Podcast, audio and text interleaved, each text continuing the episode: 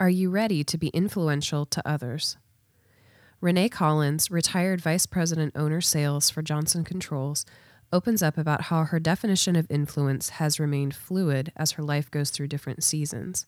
She also discusses when influence becomes discipleship for Christian leaders in the workplace. As a mother, business leader, and Christian, I've been working to improve my influence skills my entire life. I've learned over time that influence is a critical skill of leadership. But as Christians, are we asked to do more than simply influence others? The transition from influence to discipleship seems like a huge, scary step, but I believe that discipleship starts with living out your faith every day in your current relationships at home, at work, and at church. I will admit that my views on influencing and discipleship has changed and evolved through different stages of my life. Recently, I feel as though God has been asking me to use my influence skills to disciple others and grow as a disciple myself. Over the last 40 years, I have dedicated most of my waking time to raising four boys and work. Both required strong influence skills.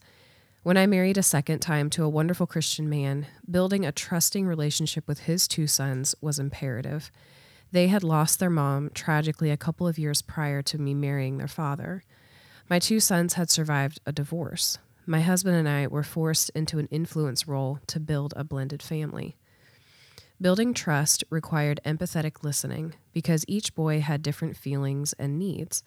It required endurance and patience because it was stressful at times and we had to be persistent. My husband and I also needed critical thinking to keep in mind we were putting the boys in a new environment. At times, this meant we needed to interpret their irregular behavior and decide how to respond and support. Our common interests in skiing and golf brought us together as a family, but our faith created a bond that is everlasting. The influence and discipleship that situation required came in the form of family prayers, confirmation, youth group, work trips, and community outreach. So my circle of influence started with my family. In my professional life, I worked for Johnson Controls and rose to a senior executive level after 39 years. When I retired, I led the strategic direction and performance of the North America service business. My roles prior to this had been general management roles where I had direct responsibility for a regional business segment. My last role was broader, but all influence. My success depended on strategic thinking, active listening, and emotional intelligence, as well as knowledge of the internal business and external environment. I had to earn the right to be heard. I earned my influence with ethical leadership, giving more than what was asked, leading with my heart, and modeling generosity. Still, I wasn't quite to the point of discipleship. My transition to retirement has now caused me to think about how to serve others in a different way. With God's direction, I've expanded my network to include more Christian women. With their guidance, I'm studying and reading the scriptures and praying more, and somehow more opportunities are rising up for me to serve others.